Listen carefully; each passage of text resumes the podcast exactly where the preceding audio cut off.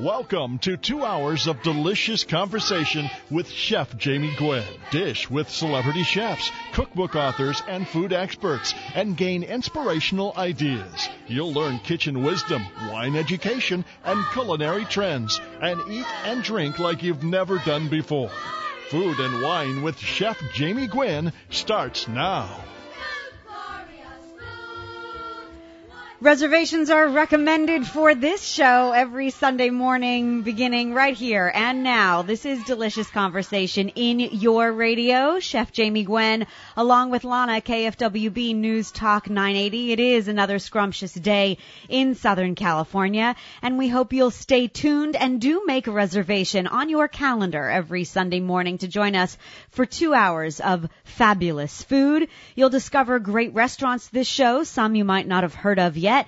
You'll hear about explorations of culture and food customs and some of the most interesting culinary experts who devote their lives to making food better. This is a gastronomic experience every Sunday morning and we're sharing audible edibles. Chef Jamie Gwen in your radio. Good morning to you, Lana. Of course, Good morning and happy new year and to hap- all. Happy new year to you. Thank you. And a very happy new year to all of our listeners as we embark on our 12th year here on the radio. We hope that you will continue to listen. I thought we would kick off 2012 with thoughts on cooking and making your dishes come alive with flavor. The fundamentals are most important and I have three ideas of what I call basic kitchen wisdom.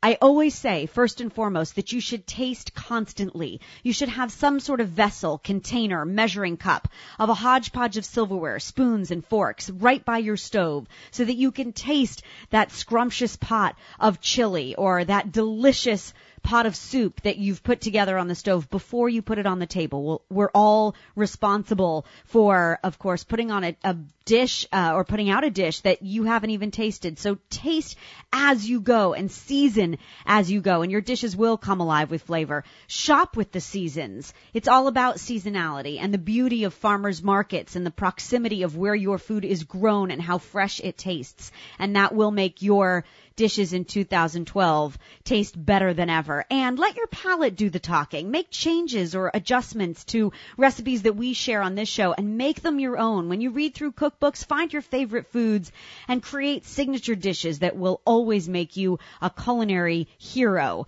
We are all about a celebration for food enthusiasts and this show is going to be one for the books.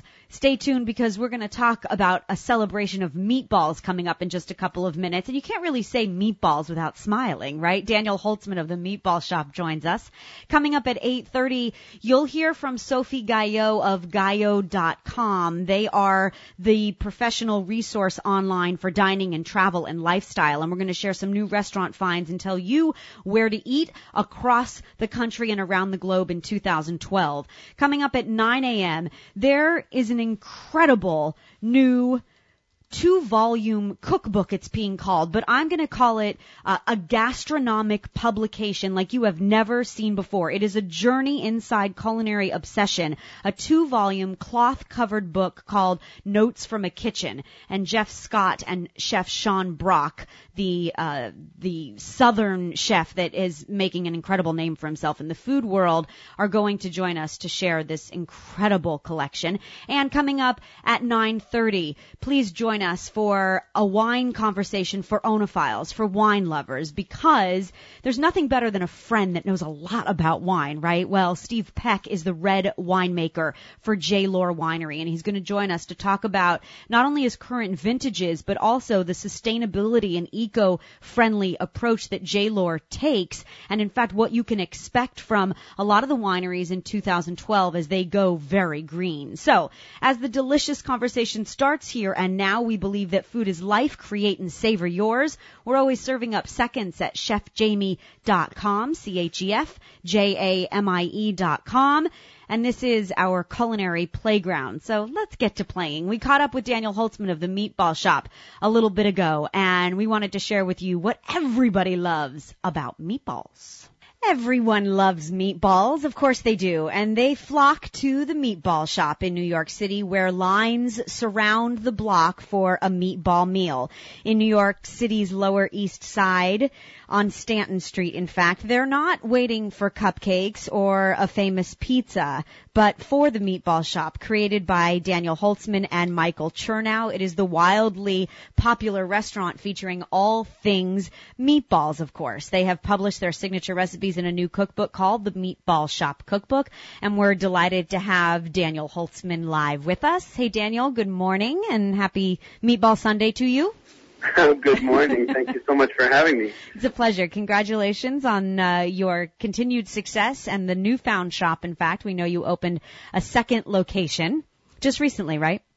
We we opened a second location recently and a third location recently as well. Wow, very cool. Okay, so if we can't get to New York City and line up around the block, uh, let's give some tips and tricks, please, to what you've mastered, and that is the meatball. It's true, everyone has a love affair with meatballs. I think that it's one, they're very accessible. Two, they're hard to screw up. You know, uh, they're flavorful. They're uh, no doubt uh, they can be ethnic influenced are made in a variety of ways. What is it you guys loved about meatballs? Well, I think everything you've just described really hits the, the nail right on the head. You know, meatballs, everybody has a memory of a meatball. Every culture celebrates meatballs. And so no matter who you are or how old you are or where you're from, you know, meatballs are something that you have a, you know, you can refer to warm and have, have warm memories of. So I think that makes it very easy when you're opening a restaurant people are immediately in a good mood before you even start. That's very true. Lana and I loved the quote on the first page of the book on chapter one. It says, and I quote, meatballs are the ultimate cure-all for anything that ails you. Hangover, breakup, lack of sleep, even a crying baby. And it's true. Um, give us the uh, 101. We want to master meatballs. So let's start with ground meat. Do you have a fat preference of choice uh, and or a meat of choice? Well, at the meatball shop, we have almost 55 different meatballs now that we've we've been working on different recipes for. So they're they're really wide, you know, very widely, and generally between 30 and 20 percent fat would be ideal. But depending upon the inherent moistness of the type of meat that you're using, the grind size or fat content vary. So we have a we take a really scientific approach and it's kind of fun to dork out on and we grind all of our meat in house so we can you know for instance some of our our meatballs will will have uh a five millimeter grind for a more sinewy or, or tougher meat like a goat or something. But then maybe we'll add mortadella to it and we want to have the chunks of mortadella visible, so we'll grind them at 10 millimeter. Um, so, you know, you, meatballs are very simple and all the recipes in the book are really easy and quick and fun. But if you want to get more specific, you can definitely get, you know, there's some in-depth, um, some in-depth processes. Uh, Dan, one of the questions on your website I noticed is regarding the breadcrumbs that you use. Well, you know, breadcrumbs are another piece of the puzzle that I think are, you know, really important and a fun way to differentiate one meatball from another dried we, we I, I prefer an Italian style dried breadcrumbs for just a classic regular meatball. But we use a lot of fresh bread or day old bread that we'll either grind directly in or, you know, soak in some sort of liquid and then crumble in. Fresh bread definitely offers a light texture to the meatball, which is nice for some denser meat. Um, and the dried breadcrumbs tend to dry out something that's, you know, inherently moist. So give us an example, if you would, Daniel. What would you use a dry Italian style, seasoned or unseasoned breadcrumb for? What style of meatball? Chicken meatballs, I almost always use dried breadcrumbs. Okay. The fresh bread tends to be too soft and you can't get them round. A beef meatball, I'll almost always use fresh bread, either 100% or some percentage, because I, I really enjoy the light, you know, light quality. Although the recipe in the book has ricotta cheese, which gives it a lot of lightness, and so we put dry breadcrumbs in to kind of stiffen them up a bit. I love all all of these meatball tips. These are your pressing meatball questions, by the way. And if you've just tuned in, you're late because Daniel Holzman is here, and we are digging deeper into the beauty of meatballs. He is the owner, along with his partner, of the Meatball Shop, and the new cookbook has recently released. And we have a recipe excerpted, by the way, from the book on our website at chefjamie.com. Okay, more pressing meatball questions, Daniel. Um, how to cook or to cook or to roast or to fry? That's the question. What's the best way to cook a meatball in your opinion? We, I, I really think that the, best, a, a, a, great sign of a, you know, of a, of a real chef is having an open mind and, and understanding that there's no best way to do anything. So, you know, when we get a new type of meat in or we're going to try a new meatball, we, we will attempt lots of different processes, cooking processes. We'll try frying them or poaching them or braising them or roasting them and then see what wins. For the most part, in our experience, the most consistent and simplest way to cook a meatball is roasting. It just is easier and takes less preparation. And, you know, there's no oil to dispose of and a lot, lot less mess. I think it's a very health driven approach to a meatball too, because the traditional Italian meatball that a great Italian grandmother made was in at least a quarter inch or more, even a half inch of oil in a large round rondeau. And there was always the challenge of making sure that the bottom of the meatball didn't get a flat you know, flat bottom, a flat area per se. But when you roast, you can roast on a cookie sheet. I roast mine on a Silpat mat. And you do allow the opportunity to strain the oil from it. How do you guys roast yours? On big cookie sheets? We have big sheet pans that we lay down parchment paper, um, mostly for the ease of the of the dishwashers, and we we roast the meatballs usually on a higher temperature, um, and and that's it. And and then we'll just kind of lift them off, and any fat that's strained out will be left behind. When it comes to sauce, Daniel, how much sauce does a meatball need? Every meatball takes one ounce of sauce for the most part. Although obviously, if you like great big balls, you'll need a little bit more sauce to make it palatable. And then give us the inside scoop on scooping. What's the optimal size for a meatball? And when you make yours, is it golf ball or softball?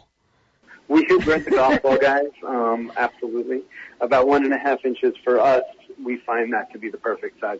I've definitely had some enormous uh, meatballs or some tiny little meatballs that are very delicious. But you know, when it comes to roasting, we roast a, a couple now. Shucks, we're up to six thousand meatballs a day. So how wait, how have, many uh, did you say?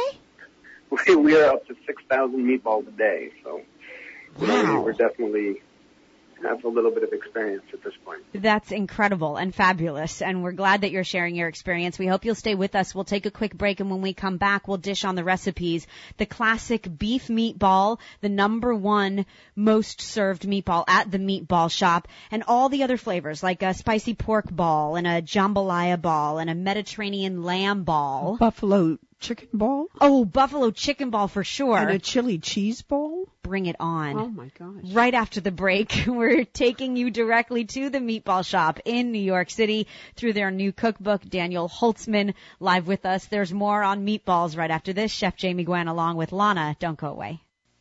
Fire up your meat grinder. We're making you a master of meatballs. The Meatball Shop cookbook has recently released. Daniel Holzman, along with his business partner and fellow meatball lover, Michael Chernow, have published the book of the same name as their New York City dining destination, a crowd pleasing cookbook because, as Lana just said, there is a meatball for everyone. Fire up your meat grinder and let's get to cooking. Daniel, tell us about the classic beef meatball. This is your number one uh, top seller, right? This is our number one top seller at the shop. And interestingly enough, it was the recipe that took the longest for us mm. to uh, to come up with. We originally put the recipes together and had some friends over and some investors over to try and you know uh, um, raise some awareness for the restaurant that we were going to be opening. And everybody complained that the beef balls didn't have a beefy enough flavor, which was mind baffling to us because we started to look at it and pork or chicken. It's very easy for me to describe those the flavor profile of chicken. I can kind of kind of put it in words, but for some reason, beef is this elusive flavor that I don't know how to describe. And we were thinking, you know, it's just all we're putting in here is beef. How come how can they not be beefy enough? And um, you know, we started working on it, and that's when we decided we were going to braise the braise the meatballs. Are the only meatballs at the restaurant that we actually cook in tomato sauce after they come out of the oven. Um, and we also added some uh, ricotta cheese, and we try and get a little bit of extra kind of dark color when we're roasting them. And those three pieces of the puzzle help them help people to kind of I guess associate them more with a beefy flavor. I make my meatballs similar to yours, in fact, in a tomato sauce, braising them because I think they're extra juicy that way. I like the idea of roasting them first to get a crisp crust and lock in the flavor. I use fennel as well in the form of a fennel seed, but ricotta cheese nowhere near my recipe. There's a cup of ricotta cheese to every two pounds of lean ground beef Mm, in Daniel and Michael's fabulous. recipe. Doesn't it? Wow. Absolutely. I can't wait to taste them. And the recipe is just really simple and straightforward. Breadcrumbs and parsley and oregano like you would expect in a classic tomato sauce. Do you pile them in a hoagie roll, serve them in a bowl? What's your favorite way? Well, I will say that the, I most often eat the beef meatballs on a classic meatball hero. So, you know, mm-hmm. meatball parmesan, mozzarella cheese, classic tomato sauce, parmesan cheese over the top and on a, on a hoagie roll toasted is my, my favorite way. But at the restaurant, it's all about customizability. So we enjoy letting the kind of customer take the steering wheel and be the chef for the, for the meal, for the dining, you know, experience. And we just say, you can have them on a on a slider bun, on a on a on a brioche uh, hamburger bun. We, You can have it on a here. You can have them by himself over risotto or pasta. So you know, I think there's one of the best parts about a meatball is that it just there's so much variety that you can and, and so much fun you can have with it. I think Lana's bidding for the brioche, for sure, right? Most definitely. Yeah, definitely. Let's talk about the buffalo chicken balls. Perfect for football season.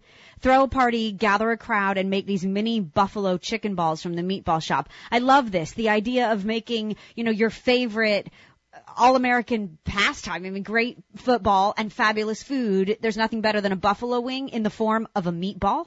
I could not agree more with you. These meatballs, they kind of started as a joke around the shop because we had we had a bottle of Frank's Red Hot bouncing about, and we said, "Oh, we'll make buffalo chicken wing meatballs." And we ground some celery and put some butter in there, and all the kind of classic flavors that you put into a, a would would make for a, a chicken wing. And they were so delicious. We put them on the menu, and they were they were just immediately the most popular, and people asked for them all the time, and people asked if we would put them on the menu permanently. But you know, uh, this was one of the greatest successes of the meatball shop so far. Daniel, enlighten us, if you would please, to, I happen to love this fighting Irish ball. Well, it's really fighting Irish. The idea of corned beef and diced green cabbage to combine with whole grain mustard in the form of a meatball. So cool. We opened uh, the first shop on February 9th of 2010, and soon after my father's birthday, St. Patrick's Day, and he actually lived in Los Angeles. So if you're listening in, thank you, Father, for giving us some inspiration here. Oh, nice. we we um we started with these St. Patty's meatballs and they were a big hit. And you know later in the year we wanted to bring them back. And my partner says well you can't call them St. Patrick's Day meatballs in you know July. So we we we changed the name to the Fightin' Irish. And they were just kind of all the stereotypical flavors that we associate with uh, with uh, you know other than than uh, green green clovers and purple hearts. Um, with the uh, with with with Ireland if you're you know kind of a dilettante, and that's part of the fun of the meatball shop is that we enjoy kind of making fun of people who take themselves too seriously and making fun of ourselves and just generally saying there are no rules at the meatball shop so long as you're willing to have a good time and not take anything too seriously. Well, we love the whimsy of it. It definitely adds some fun to family meals. I'm making the steak and bacon cheddar balls first and the Parmesan cream sauce because in the book not only will you find recipes for luscious meatballs of every variety, but you'll find sauces and sides to pair with them.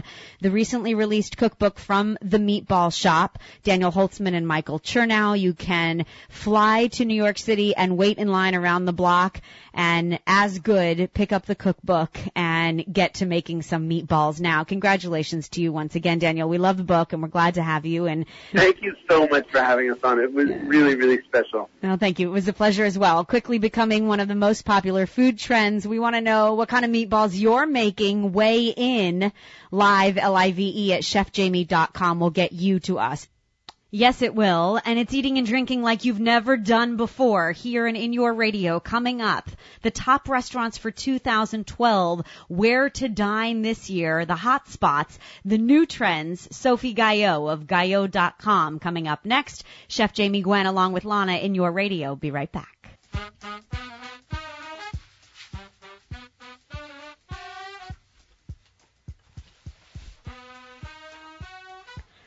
Welcome back. We are sharing restaurant wisdom here. Have a new favorite restaurant in the U.S. or abroad? Call in. We'd love to know. Triple eight KFWB nine eight zero. Phone lines are open. Eight eight eight five three nine two nine eight zero. Chef Jamie Gwen, along with Lana, in your radio every Sunday morning, beginning at 8 a.m. for two hours of delicious conversation and fabulous food. You'll find a link to Gayot.com at ChefJamie.com, where we'll we're always serving up seconds. As you know, we follow Sophie Gayot's culinary escapades as she travels the globe to bring us the freshest news about the restaurant scene. And we're great fans of Gayot.com. It's G-A-Y-O-T.com, the website that serves as a very honest and serious and professional resource on dining and travel and lifestyle for an international readership that is in search of the best. So we asked Sophie at the start of this new year to share with us some of her new favorite restaurant finds, to tell us where to eat in 2012, and to share with us her most recent delicious experiences. Sophie, Happy New Year. Welcome back. Happy New Year to you too. How are you? Thank, Thank you. you. We're doing well. We had a delicious experience recently at Hatfields, and we can't wait to dish with you about it. And in fact, heard through the grapevine that they're opening a little bakery too, so that we can uh, l- fall in love with Hatfields just a little bit more. One of the top restaurants this year, but there are many more, right? Yes, yes, there are many more. Um, one of the many more is Alain Giraud, who uh, finally opened his restaurant. He's had some um, delay on the opening in Pacific Palisades. So if you had his food at the last place he was, which was and he said is a completely uh, 360 degree turn to what he was doing. It's, he's doing a full-fledged restaurant. I walked in. The place looks very uh, plain, so I say, hello, Alain, how are you? Your bistro looks good. He says, Sophie, this is not a bistro, it's a restaurant. Yes, Alain Giraud is right. It's a restaurant. Very, um, it's almost fine dining food, but in a very casual ambiance, so that makes it easy to um, go back. Which is nice because it's a neighborhood area. Pacific Palisades is very much a family oriented community. And for those that don't know, Alain Giraud dates back to the decade that he was the executive chef at Citrus Restaurant, where everyone fell in love with him. And as you said, he was supposed to open back uh, like in in May and then it was put off to October and it's nice to see that he's open it's a combination restaurant and bakery Sophie yes Yes, yes, yes. Bakery, um, you they- they're making croissant, pain au chocolat, pain au, rais- pain au raisin. So if you want more than six, you have to order them like the day before or before because the lines are so big. Everything is gone by 9 a.m. in the morning. So they they made a rule: you want more than six, order. Otherwise, because otherwise nobody can get anything. There's a cap on French pastry? I love it. That's brilliant. You know, it's hard to find a very good croissant here. I was out with some friends last night, in fact, and uh, friend's wife is French, and she asked me, having recently moved here, where can I get a croissant, Jamie? I said, we have to go to Vegas to the bakery in the Bellagio. That's the last place I remember the best croissant. So we'll go line up at Alain Giraud's. That's a good find. It's called Maison Giraud. And G-I. his food has always been divine. Yes, Yeah, it has. It, was very good. I And- agree. And then if you talk about croissant, there's Milo and Olive that open in Santa Monica on uh, Wilshire up by 28th Street, which is the uh, owner of uh, Huckleberry and Rustic Canyon. And so they have also, you know, we know uh, uh, Zoe. She's a very good pastry chef. She makes those Yes. pastries that are they're made in in in in the restaurant, but they, you really feel like that you would have done that them at home. Yes, they're So there's a bakery and all these goods and all day long. And if I had the croissant the other day, the pain au chocolat, and they're, the pain au raisin, they're really good. you know, that's really up Lana's alley, Sophie, because it's comfort food pastries that sort of bring you back in a way. She uses lots of fresh fruit. She makes beautiful pie dough. I happen to love uh, Zoe's pastries and her husband is Josh and they opened Milo and Olive as you said and the rave reviews about Milo and Olive really go back to their pastry side and strength because the pizza crust is supposed to be fabulous. Did you have pizza? Yeah, I had pizza. Actually, the restaurant is all about pizza, and they're they're of course made when you order, and it takes about 20 minutes to get it to your table. So you're not going to wait 20 minutes doing nothing. They have small dishes before that, like chicken meatballs, a delicious uh, ceviche branzino, mm. done uh, Tahitian style uh, with that taste. So it's not the regular uh, one had, we have here. So they have and salads and grilled vegetables. So it's and it's a very small restaurant, 25 seats mm. and no reservation. So you have no choice. You have to wait another intimate spot, and we'll wait in line for good food, Sophie. Uh, they're not waiting in line, but definitely making reservations at the new W Puck at the Hotel Bel Air. We know, Sophie. And who doesn't love Puck?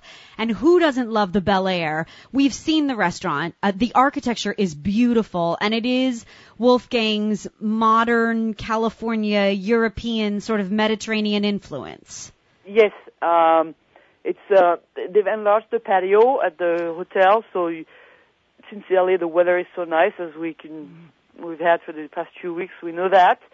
Uh, there's much more room to be outside, so it's probably where you get the better feel is outside. So it's uh, it looks very different from what it was before, and the cuisine is you know pucks and that a delicious steak and uh, and they're they're still working on the menu to make it, you know, the the best they can, and mm-hmm. it will be the best they can. But it's a, it's a very nice spot and very quiet. You drive up the canyon, and you're mm. like somewhere in a um, Sleeping Beauty um, uh, castle.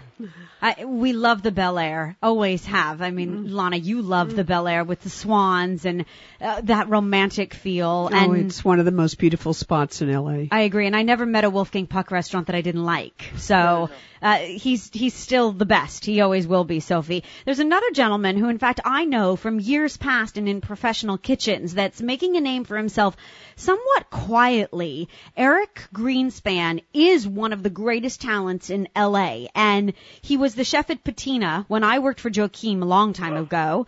Uh, the Foundry on Melrose is his as well. An incredible talent, and he loves comfort food too. So his his food is a good mix, and he has a, a new opening, right? Yes, a new opening on the rooftop on Wilshire, um, corner of Crescent Heights and Wilshire.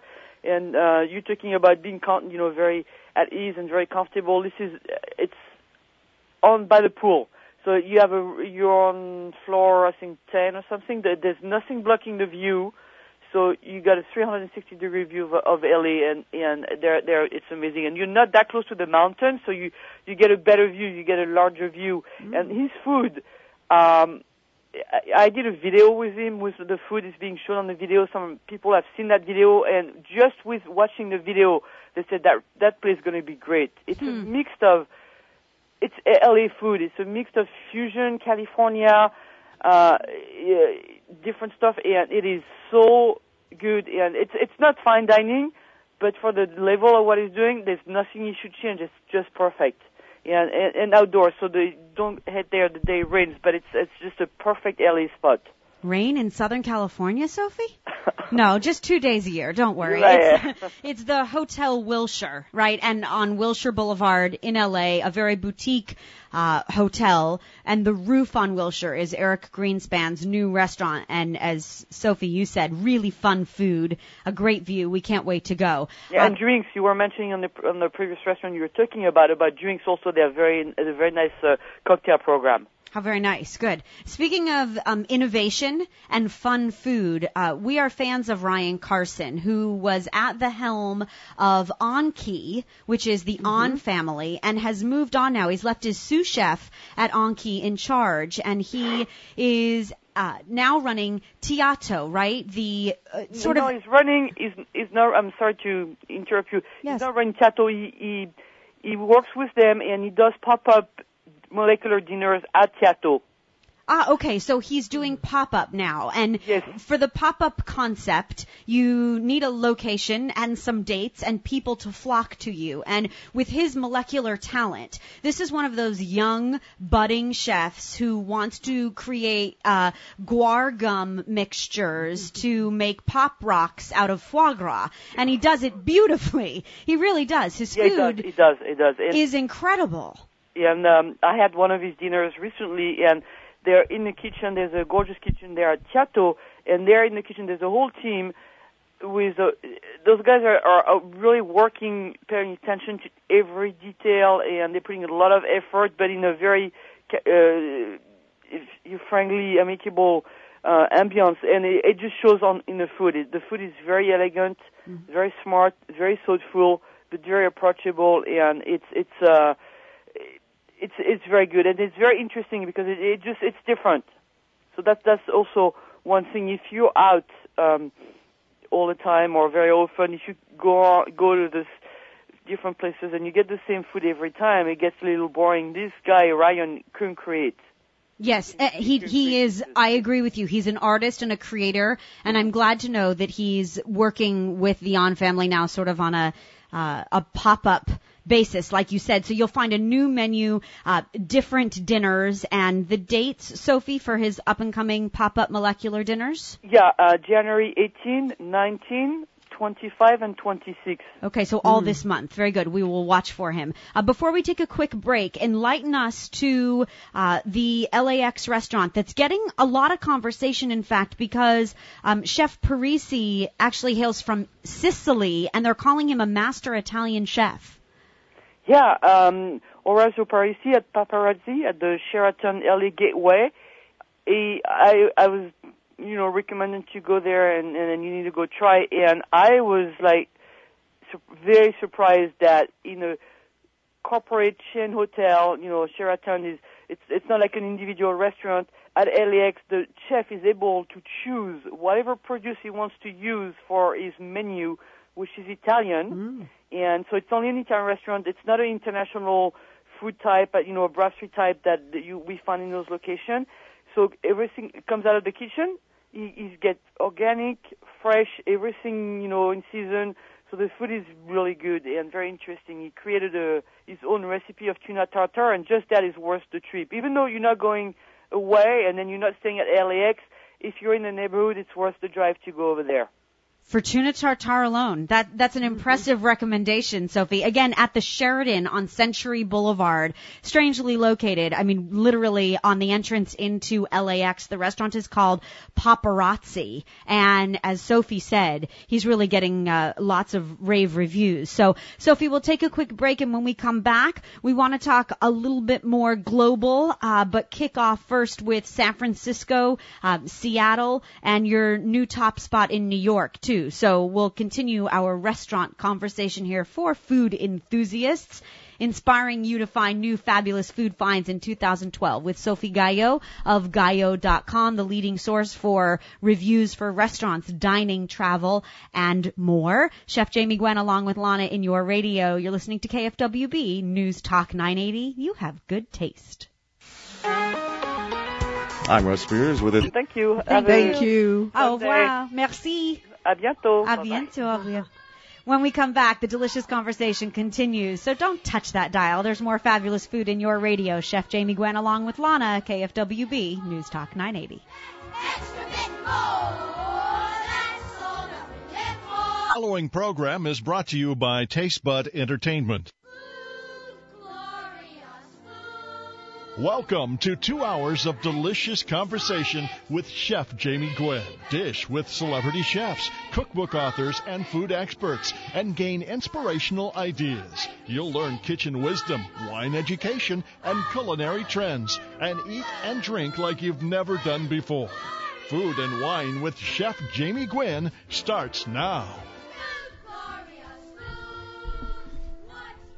The most passionate food and wine lovers live here. Chef Jamie Gwen along with Lana in your radio. You've tuned into Food and Wine with Chef Jamie Gwen, KFWB News Talk 980. This is food conversation that fits your life and an easy way to get your quick fix of culinary entertainment every Sunday right here on KFWB News Talk 980. We're always serving up seconds at chefjamie.com, making you a culinary genius. If you're looking for recipes that are quick and easy and fun, then you're definitely in the right place. We hope you'll tune in every Sunday to discover great restaurants, learn about the politics of consumption, explore the cultures through their food and customs, and find some of the most interesting gastronomic experts that devote their lives to all of those things that make up this incredible world of food. This hour coming up, we have some incredibly insightful conversations. Stay tuned in just a moment. You'll hear from Jeff Scott and Chef Sean Brock, who have created a two volume, incredibly impressive, beautifully designed journey of a book or two inside culinary obsession. And then coming up at 9:30, stay tuned because Steve Peck, the red wine maker for J. Lohr Vineyards and Wines, who has what they say is one of the most gifted palates, is going to share his passion for viticulture. Oenophiles, wine lovers, rejoice.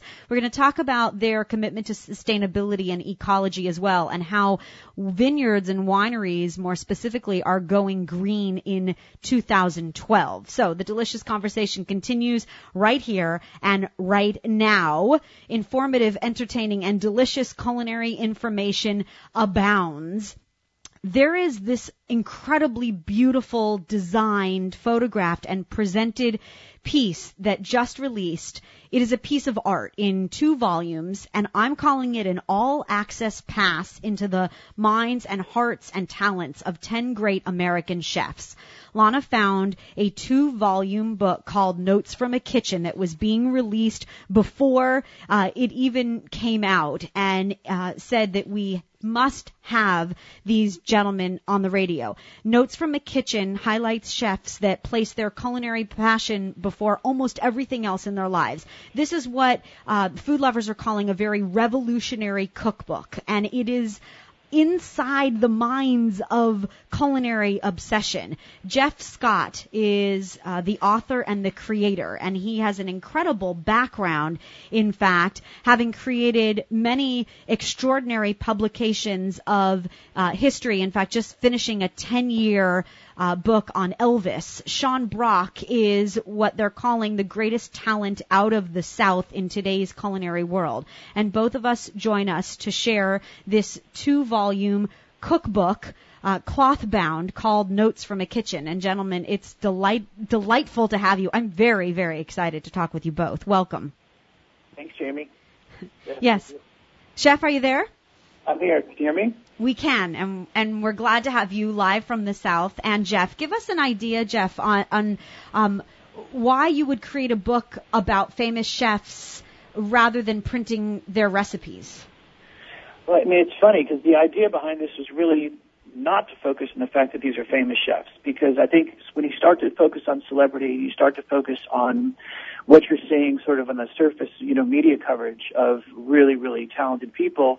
If you focus too much on the celebrity aspect, you miss the idea that these are just people doing their jobs. I mean, they're passionate, they're obsessive.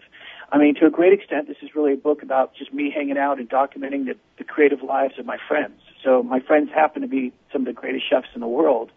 So, but it's more about who they are as people, what they wake up thinking about, what they write down in their notebooks. You know, what goes through their mind before they even start to think about how to create a dish. What do they do during their day? Who do they meet? Who do they talk to? And just what is their daily routine of creating this, you know, culinary masterpiece that people end up looking at?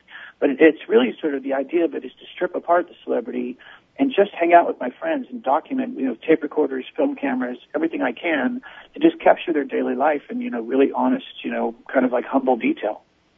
I think the photographs capture the lives of all of these chefs so explicitly because you know you can walk past an open kitchen on your way to the restroom when you're dining at you know one of the top 10 restaurants in the world uh, but you don't really get a feel until you get inside to see the movement and the speed and the efficiency. And I think the photographs very much depict that Yeah, I mean, you know, I've been really, you know, really fortunate because I'm hanging out with Sean, you know, at McCrady's or Husk, or hanging out with Johnny Iuzzini over in his pastry kitchen in JG, and or with George at Aldea, and you know, Zak Pelaccio at Fatty 'Cue. You're, I'm hanging out with the best in the world. So their teams, their crews around them are really skilled. Everyone's working in unison. Everyone's it's not a lot of ego. It's everything's flowing. It's a ballet. It's really like you're a part of, you're watching a, a really finely tuned performance where everybody has a part, everybody's a part of a whole, and everybody's working in sync.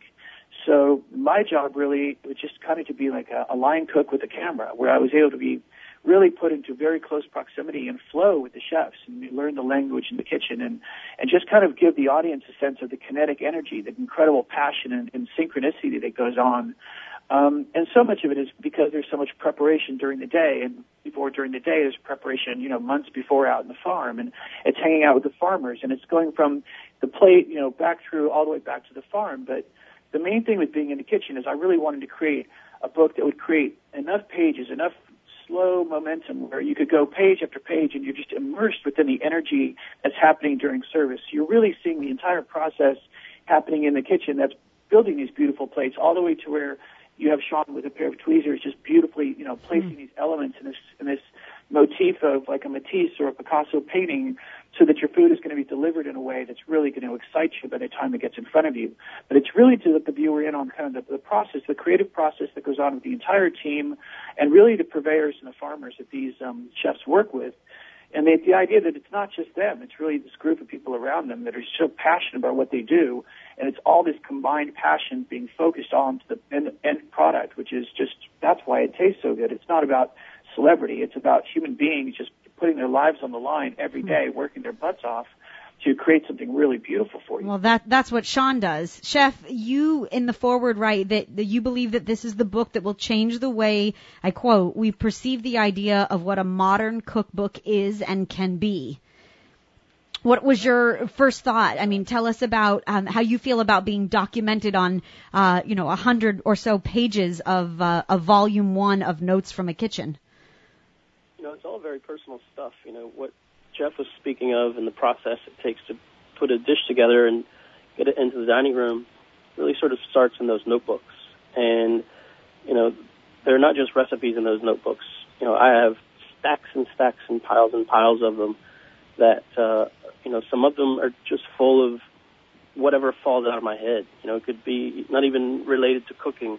Um, so those are things that chefs really don't share with other people um, it's almost like a journal. You know, it's almost like a, a diary. So um, to to have that out there is, you know, a little strange, but I think um, it's important for the public to see how much care uh, goes into uh, us feeding them. I think it's amazing that you can uh, take a culinary journey in the pages of what are coffee table books. These are, are books that you explore, that you read and understand the lives of people from, that take you into the kitchens and the minds of chefs like you, Sean. There's a story that you tell um, about a food writer that ate a dish of yours and cried. Will, will you share the story, please? Yeah, you know, it was a dish that um, is actually in the book talked about a little bit, um, but it was a dish that I created based on my experiences raising my own um, pigs, and it was a collection of all those lessons learned and all the observations that I, I had during that time. And um, the food writer didn't even know that. Um, there's just something about the dish. Uh, maybe it was unique. I don't know. Maybe she could just see my personality in it. Um, hmm. But it was pretty amazing, you know, to move people to, to cry through a bite of food is is a very powerful thing. You know, people um, sometimes forget how powerful uh, eating can be in, in that experience at the table. It's certainly the reason I'm a chef. Hmm. And it's the reason. Can I, can I, yes, Jeff. Can I jump in on that a little bit, Jamie? I, sure. I think you know to take what Sean was saying, I think for me, what the interesting thing is just to go to your question of how someone could cry and the experience of making somebody cry eating eating Sean's food. I spent a lot of time with Sean at, um, you know, he took me out to the, his favorite spots, and one of his spots is in Wadmalaw Island, you know, in South Carolina, and it's just, it's this beautiful place where he raises pigs, and and we spent a lot of time just driving around, and the windows were down, and we'd be driving through the middle of nowhere, really, for me, of course, and Sean knows the area well, but, and Sean would be just like, hey man, you smell that? He's, and I'm like, what? He's like, smell that? Smell the acorns? He goes, you smell the blueberries? Can you smell that? You smell the pine? And he's like really passionate and he's really emotional about these things that are things, and he's, we go on, the, the, hang out with the pigs and he's like, he's, he's describing the smells and, and he's describing the food that the, the pigs eat and that the pigs eat this, the acorns and they eat the blueberries and, and that, and the end user ends up feeling this emotion of beautiful food at that level. So the emotion that Sean has towards the product, towards towards the care of the ingredient, towards the mm. sourcing of the ingredient, I think what happens is that ends up on the plate. So it's just sort of an organic aspect of who he is as a human being. Mm. And so then he serves this dish that he's, you know, just doing what he really cares about, but ultimately people feel that through the food. And Sean, that's really the remarkable aspect of this is to cover sort of the hidden the hidden ways in which we have these emotional responses to food by just watching how chefs relate to this, you know, the mm. process in their own lives. It is a great compliment to you, Sean, that what you know and love can be parlayed into food placed on a plate. I think that is the greatest definition of a passionate chef. Gentlemen, please stay with us. We'll take a quick break. We're talking about 700 pages that reveal the private thoughts and creative actions of the most celebrated chefs of our time. It's called Notes from a Chi- from a Kitchen, rather. Notes from a Kitchen. Chef Jamie Gwen along with Lana in your radio. Be right back.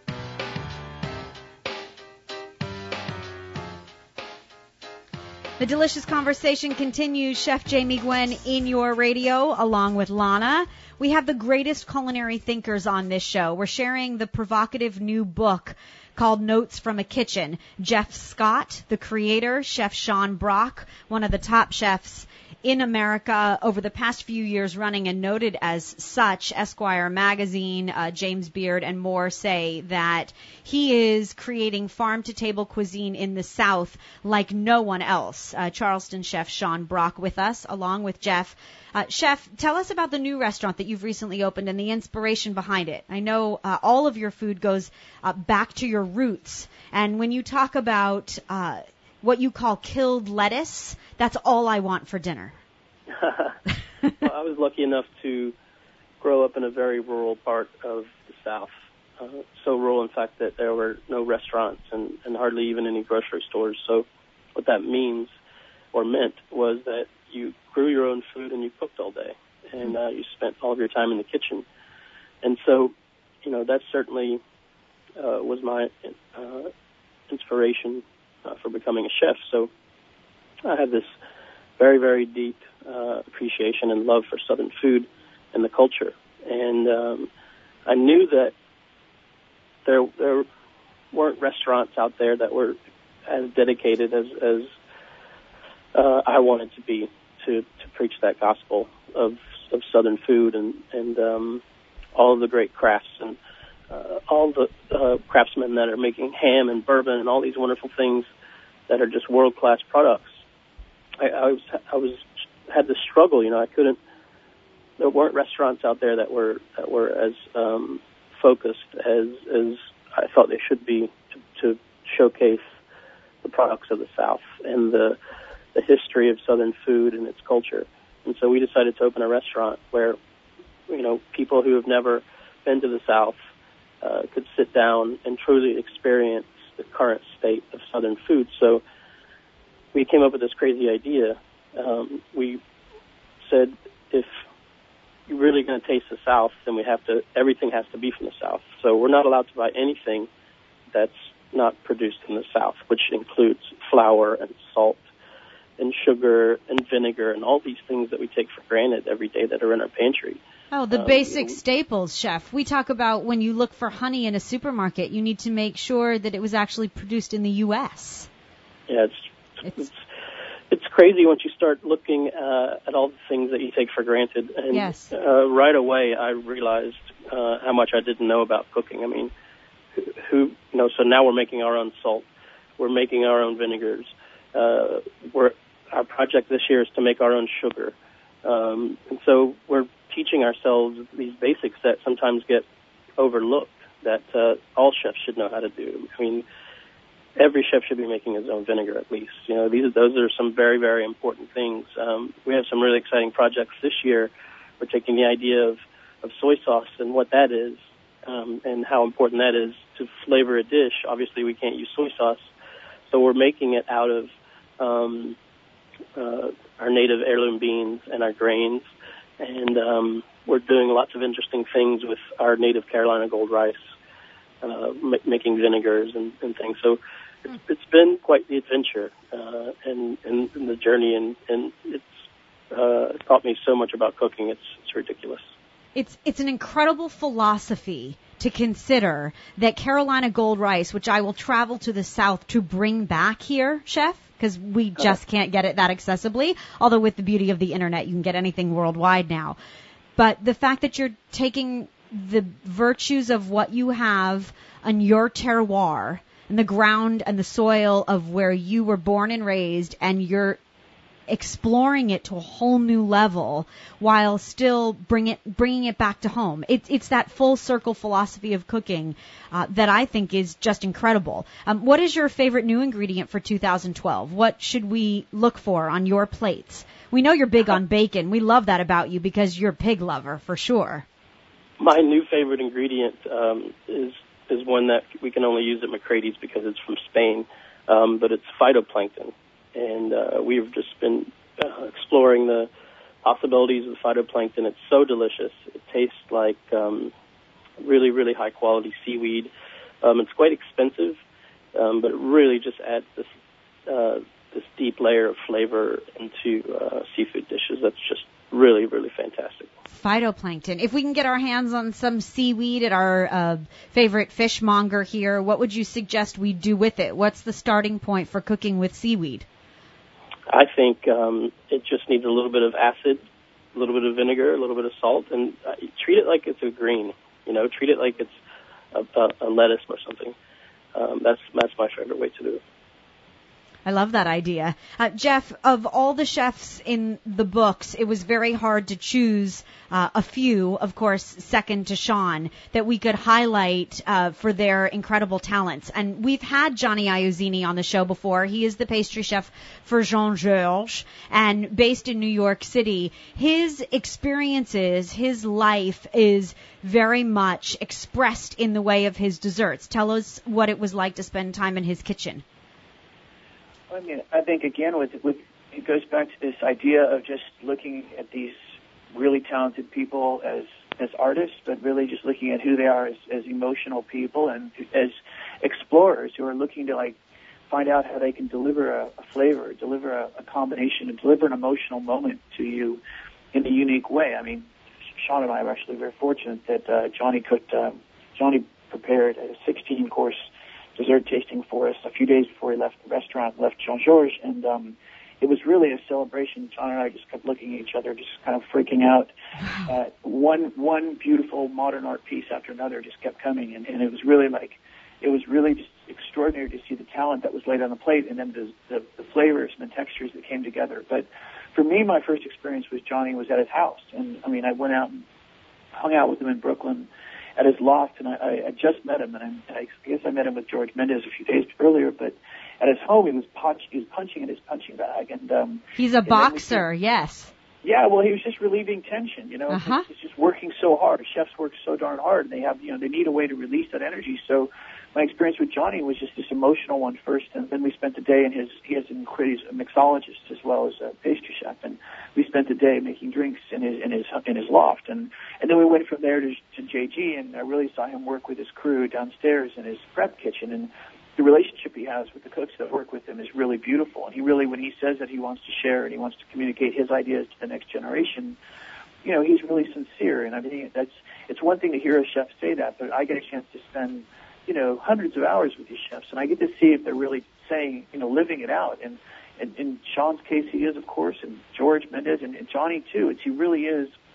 He has an open ear towards um, towards listening to the the cooks want to learn. They're hungry to learn, and Johnny's mm-hmm. anxious to teach. And then from watching him prep all day downstairs, and then watching him, you know, expedite, you know, put the dishes out there to the to the diners, and watching the, the the specificity by which he focuses on, you know, creating each flavor and each create creating the dishes structure so that they're little pretty amazing that people are going to put into their it's just the extraordinary journey from the emotional human being to the final result is um it's just something I really hadn't seen documented before in a cookbook. I hadn't seen the human factor really, really focused on all the way from the mind to to the heart to to the plate. You know? Well, Jeff, you took us there, and we thank you because this is an incredible.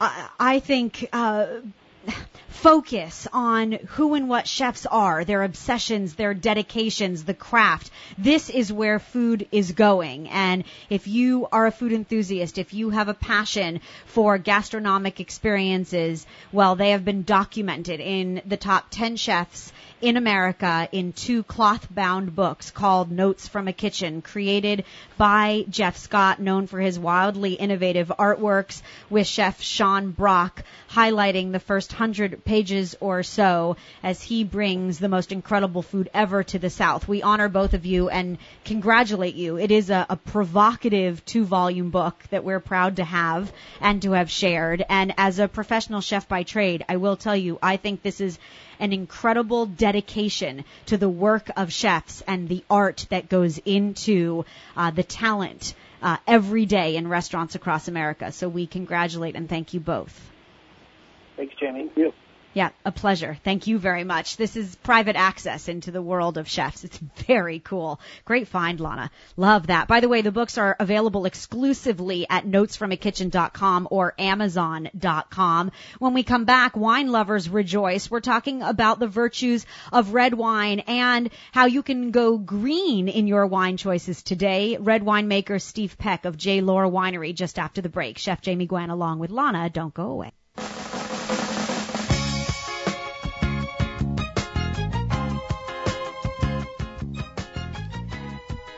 This is the Cork Report portion of the show. Chef Jamie Gwen along with Lana in your radio.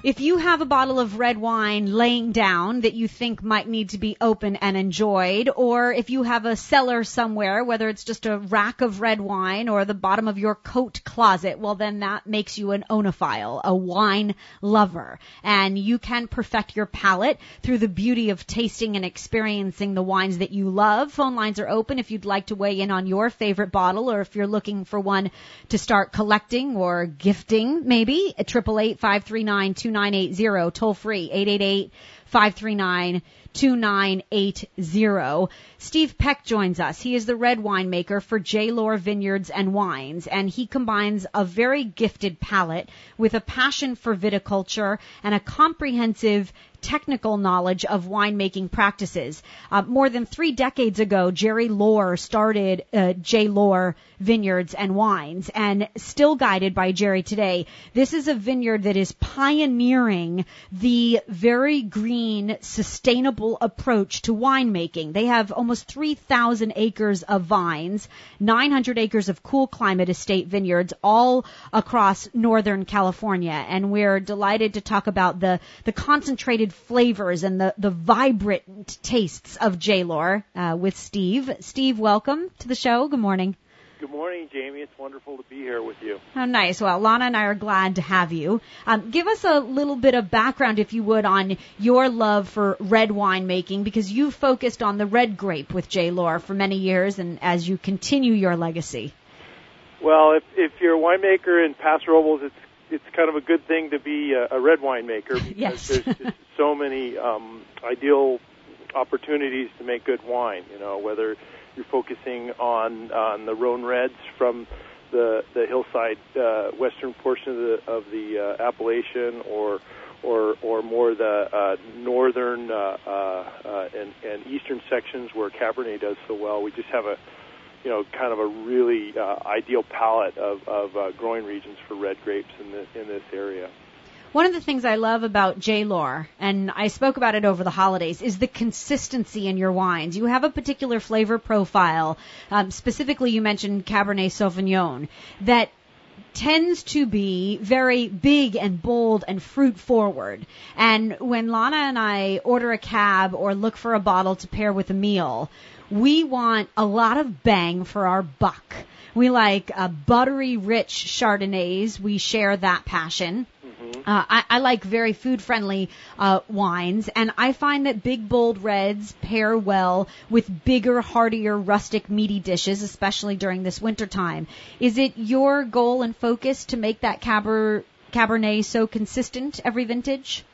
Well, I, I always view wine as just sort of you know part of the part of the plate, part of the meal. You know, um, just just like uh, you know as a side dish essentially. Uh, you know, that's the way I think of wine and and and it's very important to us that the, that the wines are going to be compatible with with the meal. That's really what it's what it's all about. Um, you know, J. Lohr back in the early '80s had a partnership with the Hyatt hotel chain, and and that's when you know Seven Oaks really got uh, Seven Oaks Cabernet, I should say, really got its legs underneath it, and they worked with Hyatt and the, some of the chefs there, and really kind of started the framework for for the flavor profile of that wine. And then in, about 10 years ago, there was a big commitment from our winemaking group, along with our vineyard management, to put in some of the blenders that are important to bring some additional nuances, like Petit Verdot and uh, Malbec, Cabernet Franc as well. So we're really, we really kind of got this symphony, you know, of let's say backup vocals um, to the Cabernet Sauvignon uh, varietal to kind of bring bring some, uh, you know some delicacy and nuance to that wine. The 2009 Seven Oaks Cabernet is the last vintage that I've tasted. Have you released since then? Well, no. Uh, although um, we we just started um, uh, barreling down the 11, uh, and and so the 10 is is is now uh, at least partly out of barrels, mm. and uh, I tasted that wine uh, together uh, with. Uh, our assistant winemaker just a couple of days ago, and we're we're just really excited about the quality of, of the 2010 vintage that will be available, you know, uh, maybe by springtime uh, in, in the uh, market. Ooh, fabulous! We'll look forward to that. I will tell you, the 2009 was a, a very dense cab, and it was a very dense vintage, was it not? I mean, very deep red purple in color, lots of black currant, lots of black cherry. Uh, it was a, a year of barrel aging, if I've uh, done my homework correctly, and just really a, a, beautifully rich blend. Congratulations to you. I thought that was just one of the best 2009s that I had drank in a long time. Yeah, J. Lohr is very committed to barrel aging our wines. We always we, we use uh, uh, 25% new barrels every year and, and age that wine for a full year and don't take any shortcuts on it. It's it's really uh, uh, a, a wonderful wine. Um, our owner Jerry, you know, being he's a South Dakota farm boy, and the way we price our wines is based on you know the cost of the land, what it costs to farm, you know, uh, make the wines in the winery, and and and and you know enough profit to to to make sense, and and uh, and so we're able to bring to the consumer, you know, a great value for that reason. Hmm. So. Uh, Steve, I'd love to ask you about your Val de, de Guier. Val de Guier, yeah. Yes, it sounds like a fascinating, wonderful wine. Well, w- let's just clarify the name. It, back in the 70s, there was there was quite a bit of wine in, in, in California called Gamay, and and then with some of the uh, negotiations with the EU and whatnot, they didn't you know they didn't like people using the word gamay or words like champagne and things like that. That's why we use the term sparkling wine now. So in California, we had a choice of, of either naming our that variety Valdiguier or they also allowed the term Napa Gamay. And so, since we grow our our Valdiguier in Monterey, it didn't really make sense to call it Monterey, Napa, Gamay, you know, would have been excruciatingly, you know, confusing. But it's a grape that's grown in, in the Dijon area, you know, just just south of uh, Burgundy, um, where uh, you know the Beaujolais Nouveau wines are are, are, are grown. And uh, we we do a certain amount of carbonic maceration on that wine, anywhere from 25% to a third, and then the rest of it is uh, fermented in a conventional manner. It's an unoaked wine, and it and we uh, bottle and release it just uh, oh maybe four months after vintage, maybe in February, and uh, it's really fruit forward, um, a, a wonderful uh, uh, uh, wine for for people that don't aren't looking for a, you know a heavy oaky big red. And uh, I, one one place I know it's exceedingly popular is in the United Kingdom Um, the, the you know the the Brits just just love that style of wine. Um, in California, it tends to work well anywhere where it's you, you have quite warm weather. Mm-hmm. You know, it it you know uh, on a hot summer day, sometimes a, a big cab is is not what's called for, and so you can go for that Valdiguier as a very refreshing, uh, you know, warm warm climate wine. Yeah, Steve, I call Oh. that pool wine. I was going to say it could, it could be J- Jamie's winter pool wine. Yeah, and, and it is because it's not too overbearing like a big heavy cab on an 80 degree day, but it still offers you the virtue of the red grape, the tannins, the roundness on the palate, the fantasy food pairing. So yeah, it's also the wine we, we promote for as a Thanksgiving wine. It sometimes fits where people that like a, a lighter bodied Zinfandel, Mm. um, you know, uh, you know, rather than you know, it doesn't really compete with an over the top Zinfandel, but for, but for people who like the the uh, you know sort of the fruit signature of of a good bright brambly Zinfandel, they'll, they'll they, they might be interested in that wine as well. Okay, so mark it down. We're forecasting lots of Val Valdiguier sales in 2012 for J. Lohr, Steve. well, that's what's fun. You know, you know, white wines have done a really good job of, of really creating, um, you know, a sense of where this wine goes. What what what foods go with Riesling or Gewürztraminer? What foods go with, you know, buttery Chardonnay or unoaked Chardonnay? Red wines, I think we've got a ways to go to really help the market, uh, you know, and consumers and chefs and winemakers alike to really understand, you know, you know what these different flavor profiles, these different varietal wines, where where they best fit you know, in the menu. And Yes. uh, and we're always striving to improve ourselves in that area. That's where the Valdiguier kind of allows us to create a niche that not a lot of other wineries have a wine uh, that that satisfies that, you know, that flavored profile. I love that you're breaking all the rules. I believe there are no rules with wine. If you want to grill salmon tonight and open a bottle of Steve Peck red winemaker for J. Lohr's Pinot Noir, well then rejoice in it. Uh, Steve, please stay with us because when we come back, another one of the things that I love about J. Lohr, aside from the consistency and the um, very competitive pricing, is the fact that this is a winery and vineyards that are very committed to sustainable wine growing practices. And we're going to talk about the three E's of sustainability and the water conservation that J. Lohr is being awarded for, making a difference on, uh, in the land really and on the soil for what it is that J. Lohr produces. There's more wine conversation in your radio right after this. Chef Jamie Gwen along with Lana in your radio, KFWB News Talk 980.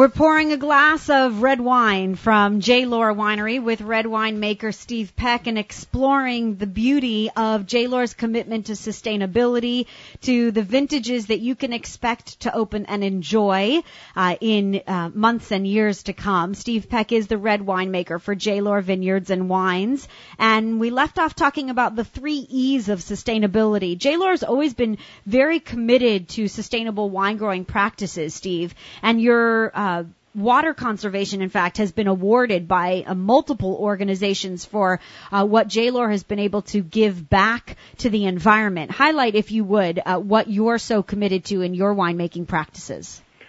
Well, J- JLR really has been a leader in the in in this area of sustainable practices. When you manage, you know, 3,000 acres of of, of land. Uh, uh, vineyard land, it's it's really important to uh, manage your inputs carefully, and and in California, one of the most precious inputs, of course, is water.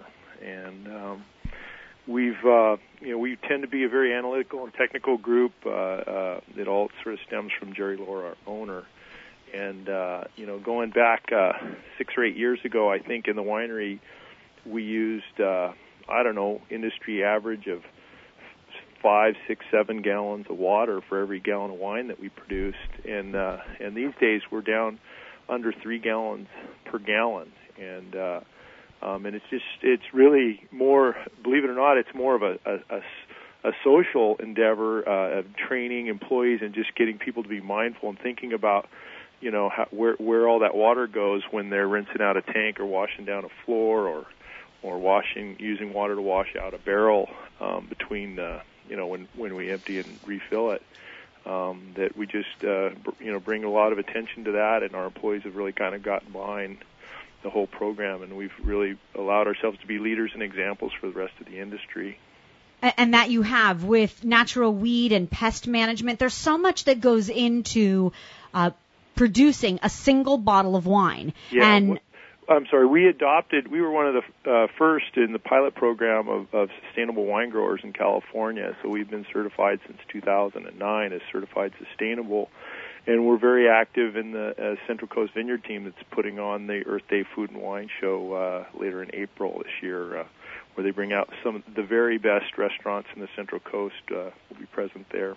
It's very, very impressive to know what it takes to get the grapes into the bottle. We experienced crush one year, Steve, and to realize how much goes into the growing of the grape, the testing to determine when it's ready for picking, everything from carrying crates and crates of these grapes to the crusher, and then the amount of time that the wine might age in the barrel like J. Lohr, uh, or stay in stainless steel vats, and then be uh, bottled and corked and labeled and distributed distributed and then to realize we're looking for the best value, you know, under $20 for a bottle when you don't even realize how much it takes to bring us that perfect toast, the perfect cheers.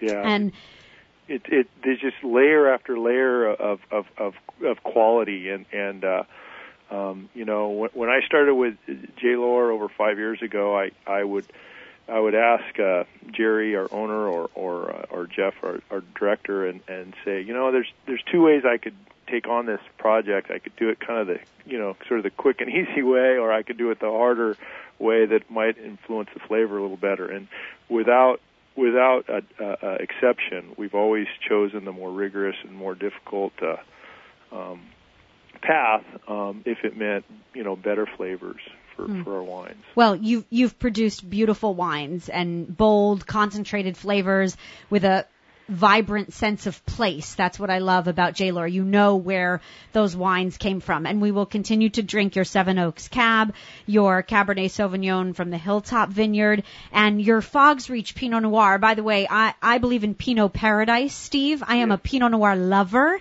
And your Pinot Noir is one of those that offers the most beautiful complexity of rich fruit and spicy notes. And I think it's a beautiful food pairing wine. So congratulations to you. Thank you. Yeah, I'm crazy about Pinot Noir myself. I've been to Burgundy a few times, and and uh, I think we've we've uh, selected some of the very best cooperage for that wine, and it mm. really does bring a little bit of spice uh, uh, signature um, that that really makes for a delectable finish and a great uh, food food experience.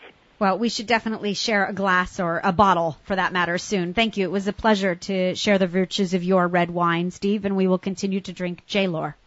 Thank you very much. A pleasure. Glad to have you.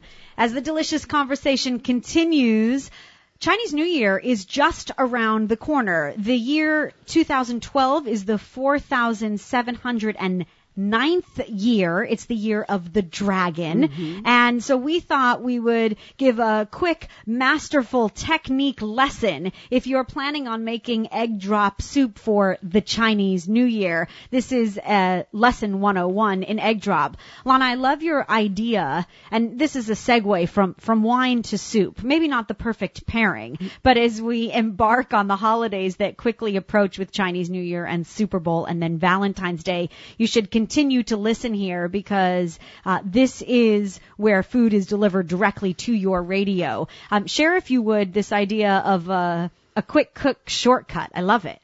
Oh, to buy a container of uh, low sodium chicken broth. Right. And heat it up mm-hmm. and add some ginger and scallions, a little bit of mirin, um, or you could use dry sherry if you have in the house nice. as well. And um, buy a cooked chicken, cut up some of the chicken uh, and put it into the soup as well. A little touch of uh, sesame oil mm-hmm. if you want to thicken it a little bit. Uh, cornstarch and water, and then you take over the egg part. I think that's fabulous, by the way. That's a shortcut to egg drop soup. And while any great Asian cook would tell you that a long, slow cooking process makes for the best broth, we're all busy today. So, uh, as I like to say, sometimes you have to fake it, don't make it. And this is a grand shortcut version of egg drop soup. I do have a couple of chef's tips for making the egg drop. Uh, you want to lightly beat your egg so that very few bubbles form. And the goal here is to make long, thin, beautiful strands of the egg in the egg drop soup.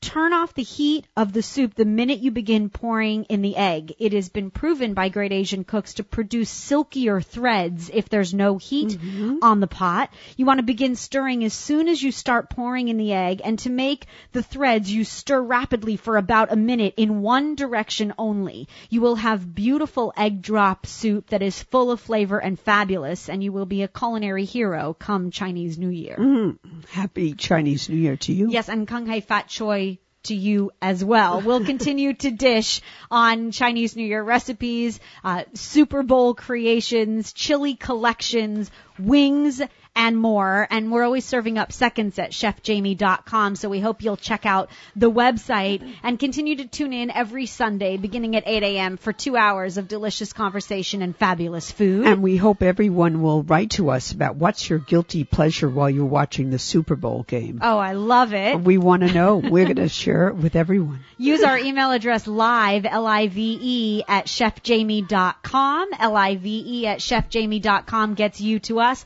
Next Sunday, join us as Cook's Illustrated editor Jack Bishop joins us with the best recipes over many years of their recipe creation, development, and dedication. And Karen Page and Andrew Dornenburg, everyone loves their traveling food finds. They're going to share a food lover's guide to wine. We're also going to create New Year, New Year resolutions. New Year, New You with Lisa Lynn, our resident fitness expert.